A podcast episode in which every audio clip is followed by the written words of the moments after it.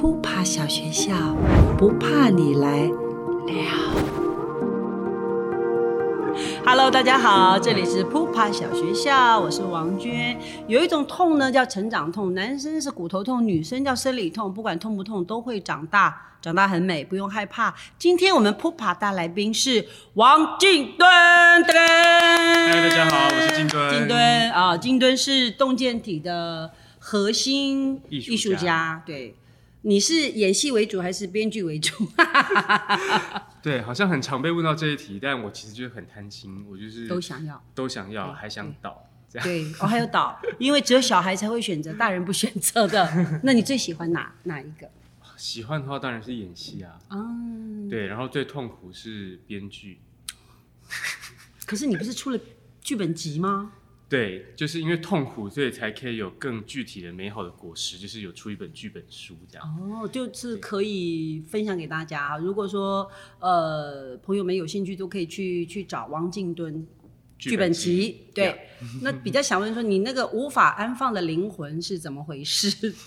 啊你，说怎么会有这么多话想说，这么多创作吗？是的，我觉得我的创作还蛮长，真的都是从日常生活中很多观察或小故事来的。所以我我那本剧本集里面都有一篇叫做《故事前的故事》，哦对，像台北诗人想象的孩子、屋檐下，甚至如此美好，我都会说它是我生命中的哪一个小故事发展而来。所以看剧本集，我觉得看演出很不一样，就是你可以除了看剧本，自己去想象，哎、他这个角色会是怎么样，场景是怎么样，还可以看一下我们那个无处安放的灵魂是从嗯，哪里来的。你怎么发现？从小吗？爱做梦？我小时候好像就蛮喜欢写文章，哦，对我在国中的时候其实是要考三类，就是进高中我是要读，我曾经梦想成为一个医生。哦耶！结果拿手术刀的手可变成拿笔的手，有可能是这样。对，那时候的国中老师还跟我说，你就好好去写文章。我还说怎么可能？我就是要念当生物研究员或当医生的。然后高中我也念了三类，啊后来老师是对的，念老三类成绩很差。哦，那真的要去，我可以知道那个老老师的名字吗？那一位老师怎么这么这么懂得陈美？娇老师，哦，OK，陈美对，娇老我还记得，美娇老师。静娟那边谢谢你啊。谢谢谢谢，叫我好好的去拿笔这样。对，对，所以就开始呃，就发现其实喜欢写故事，因为写故事的时候很有趣，它好像帮助自己去理解人是怎么一回事。那你当然得先对人感到好奇。嗯，对我觉得如果对不对人好奇的话，就没有动力去写故事。那你会，那你你对人的困惑是什么？因为你你那个好奇是之前一定有发生事情，就是诶，他为什么这样？嗯嗯，你不太懂，是这样吗？比较好像是我好像很喜欢问为什么。啊，对我很想知道，比如说今天这个人，比如说我小时候，我我受家庭的影响很深嘛。那比如说有时候看到如果爸爸有做了什么事情，或者是家里有什么小小纠纷，那我心里比较通常都是很好过的那个人，啊就是这有什么很好过嘛。嗯 嗯，可是看到就会觉得，诶，他为什么这么纠结，过不去？对，然后我就很好奇，然后我就会想要去把去用故事去找出答案。所以我觉得写剧本对我来讲，好像也是一种找答案的方法。所以你通常找到他过不去的，你印象最深刻的原因是什么？一定不会是一件嘛，一定很多。像呃，很常跟朋友分享的一个故事，就是我爸会要我们一直打电话回家。为什么？我觉得，因为因为呃，对，这真的是写了《台北诗人》这个作品才追根溯源找出来。因为我爸小时候是一个望，就是家里是望族对。可是后来就家道中落，所以我爸对于家的崩毁、离开是很有感觉的。哦，所以他在我们成长过程中，可以感觉到他一直是想要把家人这样子好好的护着，对对羁绊在一起。对对对，所以我们家每个小孩上了大学之后，就是每一天都要打电话回家，每一天。然后我记得有一次我没有打，他就是活生生我就睡着了。我人生第一次去拍戏当灵演，然后我就很累，六点就睡觉。嗯他就隔天打了四十七通电话来，然后不止他，对，还有还有妈妈啊、教官啊、哥哥啊，以为你以为你失踪了吗？对，不知道我发生什么事情，因为是太特别了，对不对？就太特殊，没有打电话，因为你都会做。我通常都会做，但我也觉得没打没什么了不起。讲当时候，果然是小孩，真的就是就是年轻或青春才会觉得不需要那么黏。对，现在现在有改变吗？当然有啊，因为爸爸走了之后，你现在想打电话，你还不知道打，你还不知道打去哪呢。嗯所以如此美好跟这个有点关系吗？那如此美好，算是很多跟爸爸生活的累积，然后嗯生出来一个作品。我写这个作品极快，因为之前的每个作品你可能越来越需要田野调查或什么什么的对。可是如此美好，等于就是你用三十六年的人生累积出来的。就是你三十，诶，他自己讲他几岁啊？就是、当时三十六，现在也不现在不是。超越了，超越了，就是你整理了你的生命，三十六年的生命跟父亲的关系，可以这样讲吗？对，所以大概我记得一两天就写完了。嗯，对，而且就没什么改。所以你你怎么去捕捉那些重要的讯息？比方说这两天的创作，嗯，你怎么捕捉？怎么留下来？怎么结构？因为这个是这个是很多想写想写作品的人常常呃书写出来都是碎片，嗯，可是他不知道怎么去把它组织在一起，成为一个可以诉说的故事。那你你是怎么做？我觉得好像可以分成两层面来看，一个是我刚刚提到说，我喜欢在写故事的时候帮自己找答案，所以我的剧本里面总有一个未知，OK，那可能是角色的未知，也是我的未知，那我就会带着这个未知，你就会持续有动力啊往前走。啊 OK，那呃呃，有时候会有朋友分享说，他也有很动人的故事，可是怎么好像很难很难写出来？对，然后怎么写都不动人，对对对，不够动人。好像就在于说，呃，你没有转化，也就是必须转化成一个未知，你才有嗯前进的动力嘛。嗯那你你如果是只是呈现某种已知的你想表达的情感，嗯那那其实好像直接说出来就可以，呀它不见得要成为故事。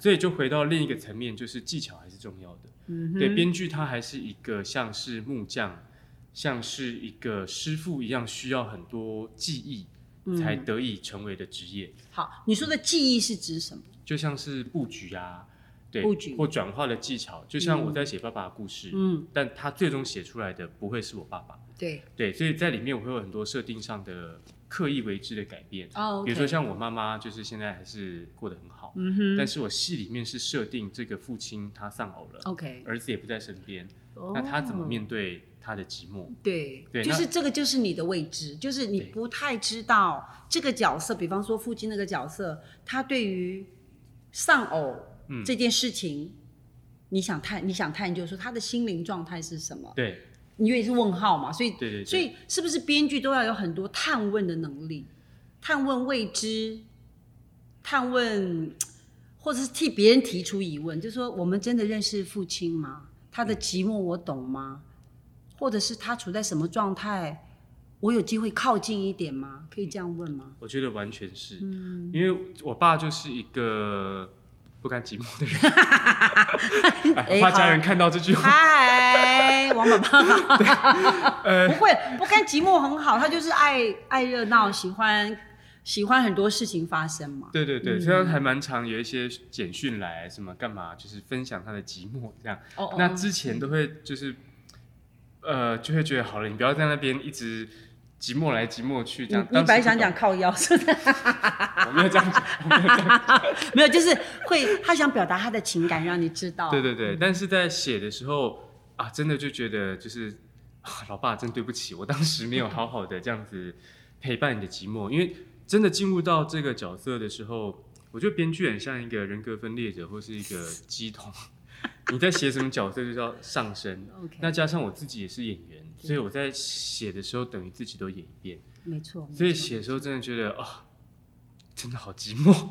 嗯，这样，那但是也因为这样，就觉得以后如果我也得跟寂寞相处了，嗯或许我会更早知道这是怎么一回事，嗯也许就会过得好一点。嗯，你怕寂寞吗？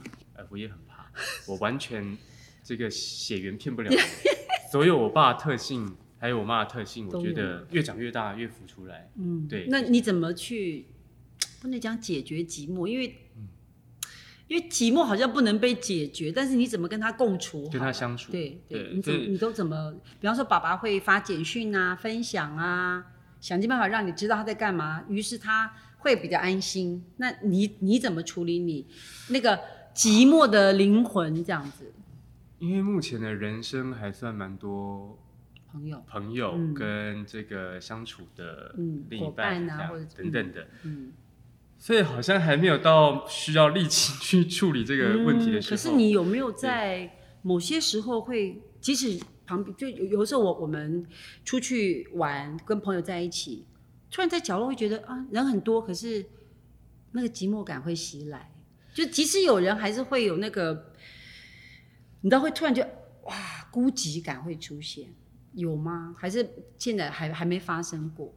这两年我们比较少，之前曾经好像有过，嗯。但我发现让自己，我因为我就可能我也很好动吧，所以我就是会拼命的找事情做，对，就是让自己保持忙碌，嗯。然后一直想新的故事，你好像就没有时间，目前太停下来，就在生命这个阶段啦，嗯。好像正是你很想去做很多事的可。是，可是你在谈的却是一个超越你年龄理解或是相遇到的那个那个议题呀、所以要这个很有趣，就是你你你很早就去触碰一个蛮困难的题目。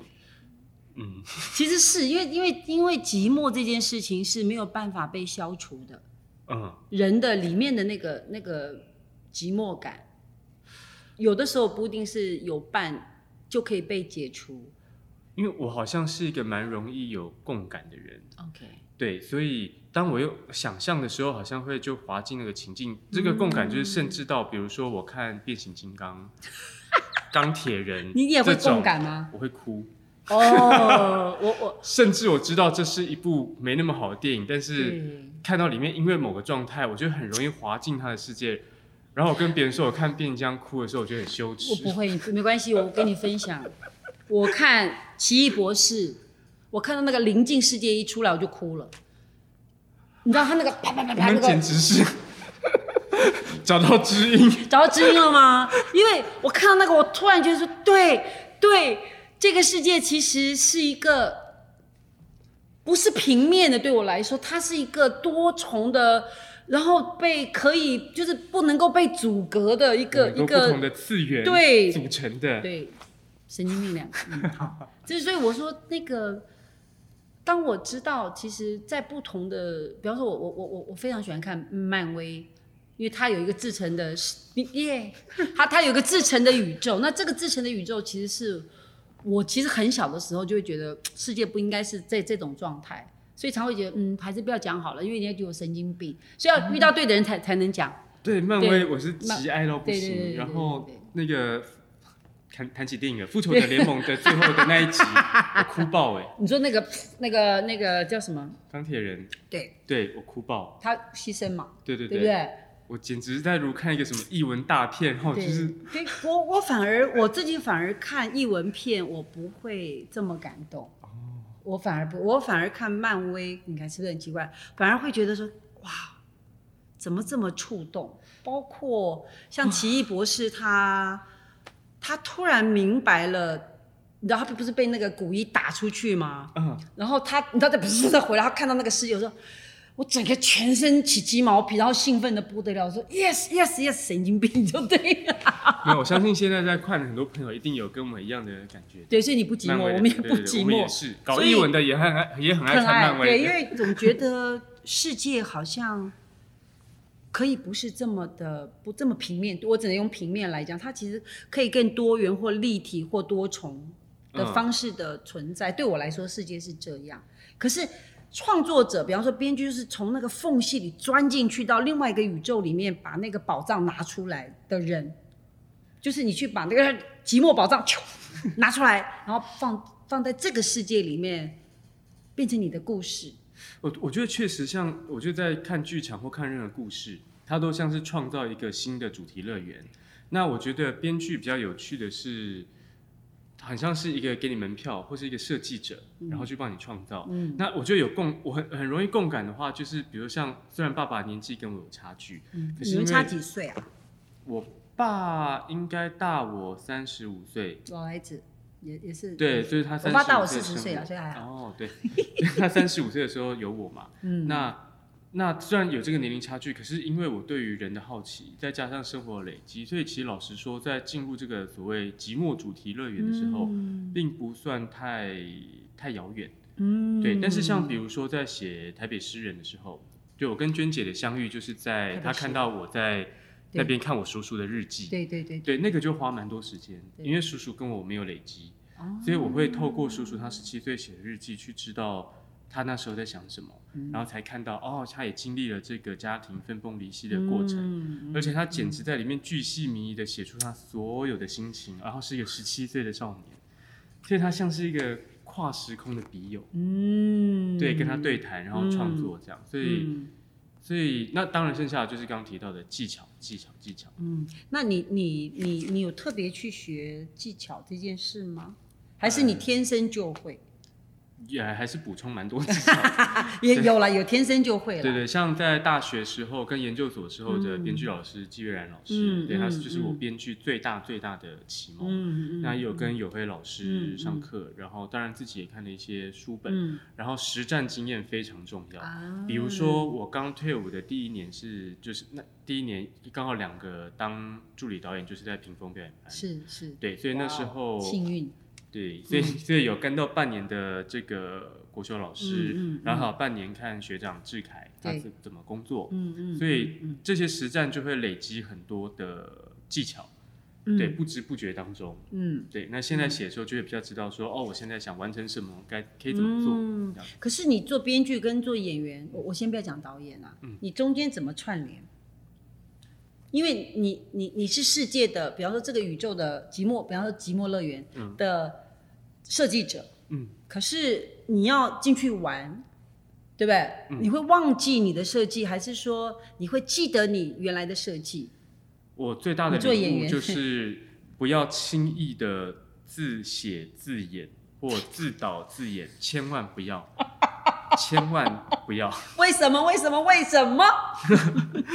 我我我想知道那个那个难度或是痛苦是什么地方？嗯、比较容易有盲点，然后你会突然很难自己去客观的评价自己，或、嗯或批评自己这样。因为啊我我还记得我在屏风进来的时候遇到那个呃玉堂姐 Yeah, 就是国秀老师的徒弟，对，对那他当时就问我说：“你在剧场想玩想变成什么样？”嗯我当时讲了一个很大的话，现在想起来都会流汗。没关系，没关系，这个卫生纸要不要擦一下？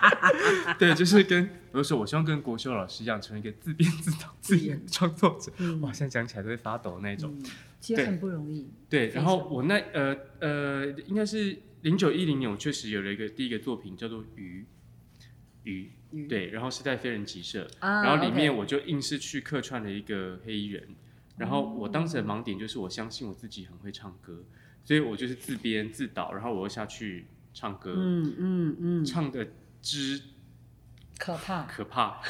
就当时观众组没有要求退票，我真的觉得很生气。你说可怕的意思是什么？就是我音不准，你自己不知道吗？我当下唱我真的不知道，我当时还觉得说我应该唱的不错吧，这样，然后是看的看的录影之后才发现说，Oh 天 my god，这样，对，然后然后我就认真的去找了魏世芬老师学唱歌，后来有有好一点吗？有有，现在音很准，？OK，对，现在音很准。可，是也也应该很感谢那样子的机会，对，就是人贵自知，就是人需要知道自己其实要花时间跟力气的。对，所以我后来像呃像如此美好，嗯就是我自己想要能够成为演员，是某种程度的觉得那个角色好像非我不可，因为在谈一个父亲的情感，嗯，但就很很知道一定要找一个共同导演，对，所以我就找了这个动线体的对艺术总监对傅红对珍共同指导，嗯这样就差很嗯。多，千万不要自导自演、自编自演，除非 就是除非你是太少了，因为我觉得就像你刚刚讲说，会有盲点，就我们不容易客观了，就是明明这边其实还有，或是说我看不见别的选择，对。没有没有没有其他的路径可以进去，其实是有的，是因为我们就这样。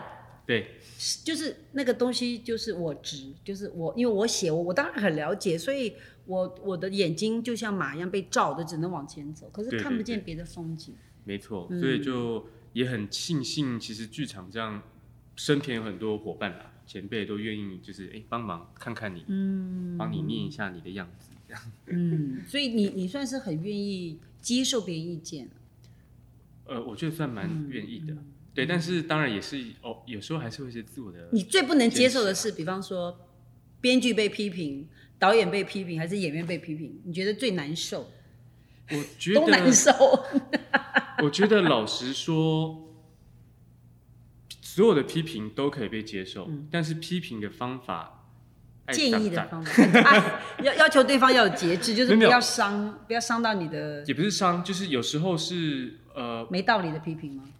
就是我我我自己觉得啦，在评论的时候，如果揣测创作者的意图，哦。我觉得是看不汤诶。哦，赞成，赞对，成。就是因为你不是我，你对。因为因为有时候会看到一些批评说，比如说创作者意图要干嘛干嘛干嘛，但怎么在里面成功或失败，即便他说成功也好，我也会觉得说，你又不是我，对你你你是否比较可以客观地从你看到的觉得是什么，而达到什么样的效果，而不是猜测创作者，甚至去谈到现场其他观众的反应。嗯，对，那个比较像观后感呐、观后感。对，我觉得那个不能算评论，评论还还是有他的专业的，哎的的呃，的，我刚说的其实比较像是评论。哦是对，我觉得写评论的时候，嗯。对，那反而如果是一般观众的观后感，因为他很主观，对。那你怎么讲，我觉得都无所谓。嗯，你就是你会在意的是评论他怎么很持平的、不揣测的方式去看你的作品，看着这个表现，就是从很物质性的，你现在看到剧场的灯光、舞台、嗯。台词嗯什么什么的，嗯。然后你看到的效果是好或者是怎么样，呃而而不是说，不管是导演或者是这个编剧，他、嗯。他本来想干嘛，但因为你永远不会知道我想干嘛，对，哎，就像是我叔叔王天元诗人，嗯。我有一次在高中的段考考到他的诗，对，考到哇，他的诗，然后我就说，哎、叔叔，我考到你的诗，哎，很兴奋。然后我叔叔就跟我说，那你写对了吗？我说我是你侄子，我当然全写对啦。然后他说，那你就全错了。哇我就说，啊很哲学没有？他说，因为我哎，自己这个话讲的好有趣哦。对，因为他说我都不知道我在写什么，那你怎么会知道我在写什么？所以对他来讲，就是考文学这个事情本身就是一个很值得被讨论的事情。对，就是个悖论啊，对对不对？因为我们永远无法去明白创作者文文学创作者的心思，可能他自己也当下他也不知道。你说要让他变成是可以被解析或者是论述的，那个是另外另外一个人的工作，不是他的工作。对所以你说拿来考试这件事情是，你要你要去对上号，其实是不容易的。对他，所以他才会说哦，原来是这样。他他说我都不懂你你你怎么会答案会是对的，对啊，像或者是都对。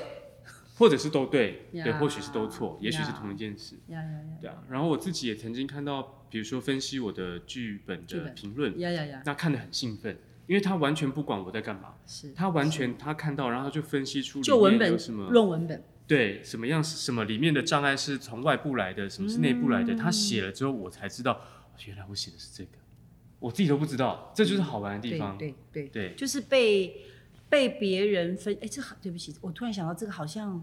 医生在解剖你的，像不像？就是放这边，手术刀拿来说，哦，这个是表皮，哦，这是内脏，哦，这个是脾脏，什么分开，哦，这边开好几层，然后你就说，哦，对对对，哎，我哎，原来我我是这样的啊、对，原来我原来这个长成这样哦，这是原来是你自己要做的事情，对你会这样对自己开刀吗？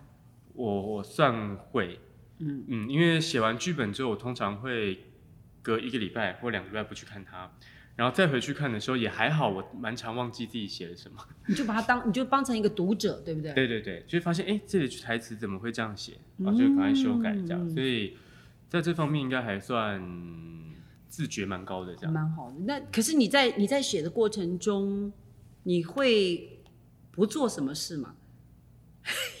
不做，或是你会？做什么事吗？我会，我一定要先打扫家，哇，我一定要先把衣服都要去去洗，然后吸地、拖地，然后把家里整理好之后，然后比如今天，你有仪式感，对对对对对，就是弄成一个很舒适的写作环境之后，我才可以开始写剧本。嗯，所以有可能会，比如留一整天说，好，今天留一整天写剧本应该没问题吧，会很有进展吧。嗯但可能做完这些事已经是下午四。累了，那怎么办？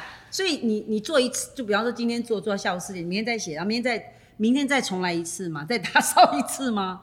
哎，没有。如果说，比如四四点，我可能还是会写一些。那如果隔天有幸可以继续写的话，因为你能打扫差不多了，可能就会早一点，也许就十一点就可以开始写。所以你是一段时间嘛，就是你书写的时候，你给自己的的会有会有 d a y l i n e 就是你会有节点吗？没有节点是绝对写不出剧本的。告诉各位，最好的写作动力就是给你个死线，然后就是你不交出来，真的会死的那一种。就是线画在这边。你没有过，就是红外线切腿装置没了。对，灵感自然就会来。没有死线，你剧本就是永远的拖延下去。所以意思就是说，有限制其实才有自由，可以这样讲吗？可以这么说，可以这样讲。对，比如说，呃，比如说跟故事工厂合作七十三遍的时候，我就是一定会逼自己讲出说，好，那我几月几号给你大纲，然后几月几号第一版，几月几号第二版的这种。那在那之前，当我没有说出死线的时候，你就会发现我还蛮常来聊一下，但是就东西就不会出来。对，可是就是要说出这种话的时候，嗯那你就自然剧本就会生出来。所以你会这样子逼自己，对不对？就是不能讲，因为你太了解自己了。对你知道，只有把这个线画下来，你才会有进展。对，所以我蛮常就是去开剧本会议，然后开一开，我就会。自己逼自己就决定说好，那我们来定下进度，就是什么时候是大纲，什么时候是出版这样子之类的。所以你你不会让自己有用完美完美性去要，就是觉得自己要全部想清楚了才动笔，还是说不会吗？不会，嗯，因为永远不会想清楚，就是真的，就是就是，我觉得做所有的事情都一样，除非是数学物理。其实数学物理永远不会有清楚的那一天，因为随时会有新的东西被发生，对啊，所以我往往就是会先逼自己写出第一行再说。哦。第一行出现了，你第二行就自然会生出来了，那你当然可以再回头改。那你好，我觉得这很有趣，就是我如何写第一行，你如何写第一行？我要说出一些很可以不负责任的话。当然，当然，当然，就是就是，我觉得，我觉得创意创造，或者是创意，或者是就像水龙头，你怎么打开它，那滴出来的东西可能是污泥呀。我要引用魏世芬老师说的话了，他说就是接天线。他有时候跟我说：“静顿，我觉得你有接天线。”嗯。然后后来想想，往往第一句话真的是，就是就是我蛮常在。我很喜欢洗澡，我早上起来要洗一次，睡觉前要洗一次，因为洗澡是思考的时间，然后都写很久，所以写的时候那个天线会来，所以就是会突然有一个画面，一句话就自己出现了，所以你真的不知道它是怎么出现的，这就是创作的谜，没有解答的。嗯，那它可能就会是我的第一句话，嗯，我就写了，嗯，然后然后就人物就产生了，你就知道他要怎么讲第二句话了，这样，所以。就这个不算，我觉得这个不算不负责任，这个是很私密的的的工作方法。其实，呃，我有发现一些创作者，尤其是文字创作者，他们基本上都有 download 资料的能力，就是就就你知道，哎，今天就哎哎接一下，接一下，对对对对。可是这个接天线很有趣，是前面要先做功课，嗯嗯，你前面一定是。平常就要做练习，网络要缴钱呐。对，该看的要看，该看的要看呐，对不对？比方说，比方说，以我自己在写东西的时候，我会以我我在之前会读很多书，各种类型都看。嗯。然后，但我要下笔的时候，我是绝对不看书的。哦。因为不能看，因为看了，因为我不想被他带走。嗯。因为我我想我我想保持一个属于我自己的状态。嗯，那这这跟接天线很像，就是说，嗯嗯，这个都不要打扰我。那我是一定会泡一杯咖啡，然后坐在那边，然后拿起笔来，也是第一句下去就有了。对，差不多是这个意思。咖啡也很重要。洗脑跟你洗澡是一样的。对对，一定要有咖啡。我个人也是。所以你看呢，编剧这件事情，那导演呢？导演，你编剧的剧本。多还是导演的剧本多？编剧的多，嗯，就我自己写自己导的多。嗯，那当导演其实这个事情，我就自己比较，我觉得我还没有被捏好，对，还没有塑形，找到一条自己的路。嗯，对，因为呃，我导自己比较多嘛，那所以我自己写的时候，常常已经编写的时候已经决定自己在怎么导。哦，对，所以其实导的时候往往比较快。那这样好吗？有好有坏，嗯，对，因为也蛮多我自己当时想的，其实一进设计会有，对，就。对，但我自己就会觉得相信专业，嗯，所以舞台设计说这个不可行，会有更好的选项，我会 follow 他们这样。嗯嗯，那当导演，当我是呃，就是去工作别人的剧本的时候，往往比较辛苦一点。为什么？这个我真的不确定是否因为我自己也写剧本，所以可能会有一些对剧本的 对剧本的的想法，对对对，就不同的意见。对感觉如果你想改剧本，不到改，真的不到改，而且我是那种如果你在跟谁抱歉呢？你不是你很好笑感觉哎如果现在有跟我工作过的编剧，现在肯定在下面留言说对啊，然后开始白眼。不会啦，没有没有不会啦。我自己是因为我我自己当编剧，如果是别的导演写呃改呃就是导我的剧本，我是绝对允许他去做适度的更改，在排练场。我说在排练场你们能够怎么样好工作，对就可以所以工作本跟文本就是说，呃，是可以有差别的，对但是不能差太大，不能写导写改成另外一个本啊。对，那那这样当然还是要跟我商量。对对对，那我自己也绝对不会去改到说像别的本，可是我还是会去工作这个，比如说台词的顺序啊，哪句是否删删减减，然后我有时候会跟演员一起工作，嗯，增减这样。而那我改完之后，也绝对不会去 announce 或者是要求说我要公挂编剧或者什么，我绝对不会做这件事情。对，那只是说在这个过程当中，就会多一个步骤，就是等于去跟另一个编剧共存，工去弄出一个工作本这样。嗯嗯那这个部分里面的尺度或者是说风格该怎么样拿捏，我觉得我自己都还在学习。嗯，因为因为也也是要够足够多的练习，才有可能拿捏的精准了。那演员来看啊、你呢又有编剧脑，有实务经验嘛，又有导演脑，对不对？那你的演员脑怎么工作啊？啊，是谁谁会那个？我在我很喜欢当演员，因为我在当演员的时候是可以彻底切割，就是没有编剧脑，也没有导演脑，导演脑，然后就是我是一张白纸，就是导演想怎么用我就怎么用我。任他蹂躏。对，所以我去当演员的时候，觉得每次都像在就很幸福，嗯，反而是一种让创作脑休息的时刻。嗯，对，所以我就会导演说什么，我就会做什么，这样。那你在看文本的时候，你不会那个 跑出来吗？哎、还是当然还是会，所以还是会去讨论，比如台词这句如果我怎么样讲，什么什么的之类的。嗯，但是会，但是我我觉得那个最后决定一定还是导演在导演身上对，所以我就少一个脑去判断说这样叫做好或不好。反正我觉得，因为我想到可以这样做，我就丢出来、让导演去决定说 yes or no 嗯，这样。那他说 no，我不会去跟他 argue 说可是什么什么什么，嗯就好，那我就是去在你的这个脉络下面去演戏这样。嗯对，所以我每次去演戏，我都觉得我像是创作脑去度假的，对然后现在是来享受表演这个事情。嗯，就很很很很放松，然后跟大家在一起，然后一起往前走，对所以比较像是集体的工作，对，对不对然后？我很喜欢在演戏的时候有学到一些新的技艺，我就很开心。比方说比方说，呃，有一次演王家明的戏是血与玫瑰乐队，嗯，然后演他的戏，你就是十八般武艺都要拿出来用。没错，对，然后啊，对对对，嗯。然后里面小八赵一兰是会打嗯。爵士鼓的，嗯。那他有一段他发现要结尾了，他需要有一个人打爵士鼓，嗯，可是赵一兰本人在台上，他要唱歌，嗯。所以没有人会打爵士鼓，嗯，然后我就举手说，那不然我去学一下好了。演出前一个礼拜，哇，然后我就真的一个礼拜学了很基础的爵士然后我就觉得啊 我学会了爵士鼓。你有继续？吗？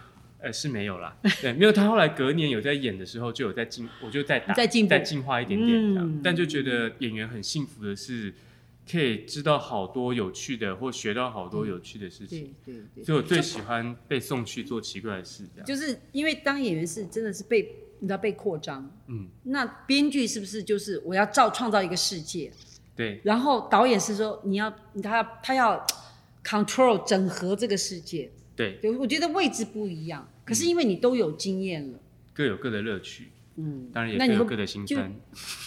心酸呐、最心酸的会是什么？最心酸的，你觉得在你的工作过，因为编剧通常是自己工作，对不对？就通常是比较容易、比较孤独的工作。可是导演是整合的工作，要要把所有的元素嗯，放到最适合的位，啊，以及你有一个最想说的话要告诉观众。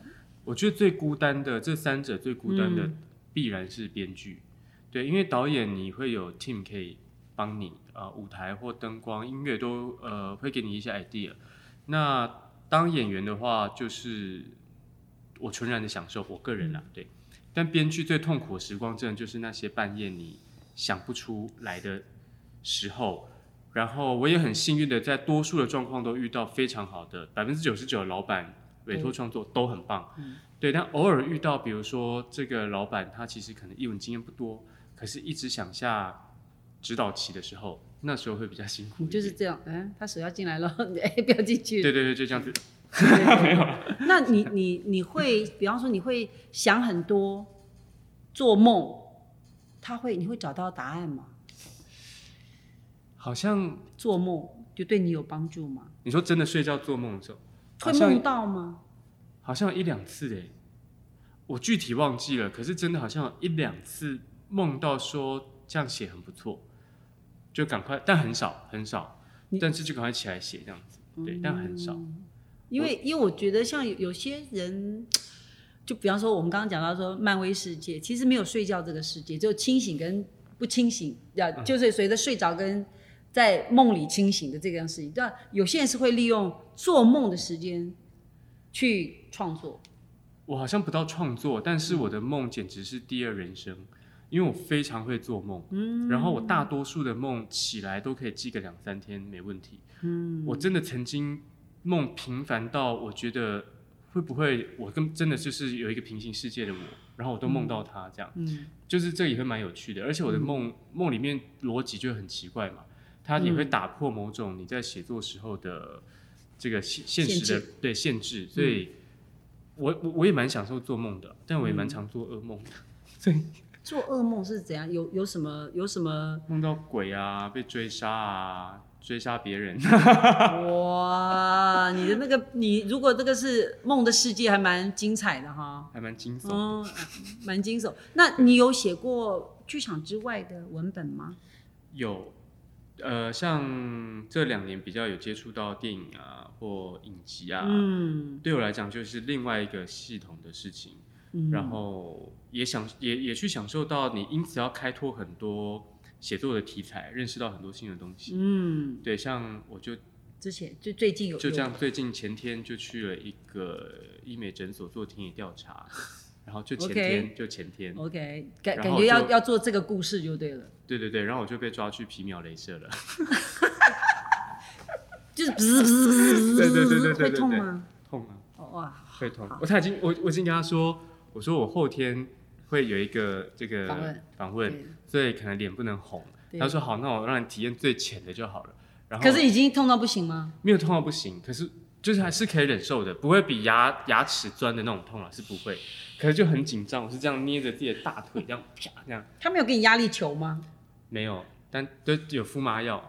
突突然进入另一个话题，哦，没有关系，没有，因为因为因为这个都是呃，我觉得做演员，你看编剧也要体验这个这个经验，演员也要体验这个经验，不然我们怎么去表演这个过程？嗯，这些累积哦是重要的。对，所以以后你会这三条路会有调整吗？比重上调整，比重上看起来就是写作应该会是越来越主要了。嗯，对，那可能也是台湾的，不管是影视或艺文环境，编剧好像还是比较缺乏。嗯，对，那演员可能就是先天的条件，我需要再进步一些，这样。嗯，你就那个 我也没有让他进步了，没有让他进步了，就这样，我接受，这样很好，我很接受我自己。对我 我有时候觉得，就是我们都试过，你也拥有了演员脑，你也知道导演脑是什么。当你在创作的时候，你更容易写出进入角色灵魂的那种作品。我觉得那个对于，比方说以以以做演员的我我们的经验来讲，那个是幸福的事情，因为确实是，把角色都饱满了，嗯我我们只要在那里，它就成立了，嗯，对不对？所以希望你可以嗯。对。不过也是非常欢迎大家找我演戏，好不好？呀呀呀当然当然当然，就对就 同时都要玩，同时都要。你看时间好快，我们一下就时间要到了。那我我我我们在最后就突然会有一本书要分享。这本书呢是心灵工坊出的，叫做《疗愈写作：启动灵性书写的秘密》。我来分享一段文字哈。嗯，他这里说，快乐很害羞，他需要知道你真的要他，就像追求书写一样，你写出真相，他会引导更多的真相冒出来。你不能贪心，不能麻木，不能无知。快乐是个害羞的女孩，需要你和善的注意，然后她就会过来。你不需要生病，这样就可以获得快乐。因为写作常常我们都觉得需要经历痛苦、生病才能够成为好的创作者，可是这里说的不是这样。啊，你要和善的对待他，他就会靠过来。今天谢谢静端，谢谢，谢谢谢谢哈哈哈哈哈哈！